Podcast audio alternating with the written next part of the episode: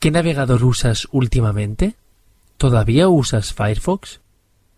Sí, pero también uso Chrome y Safari. Depende un poco del día o de las webs. Hay páginas que se ven mejor con un navegador o con otro.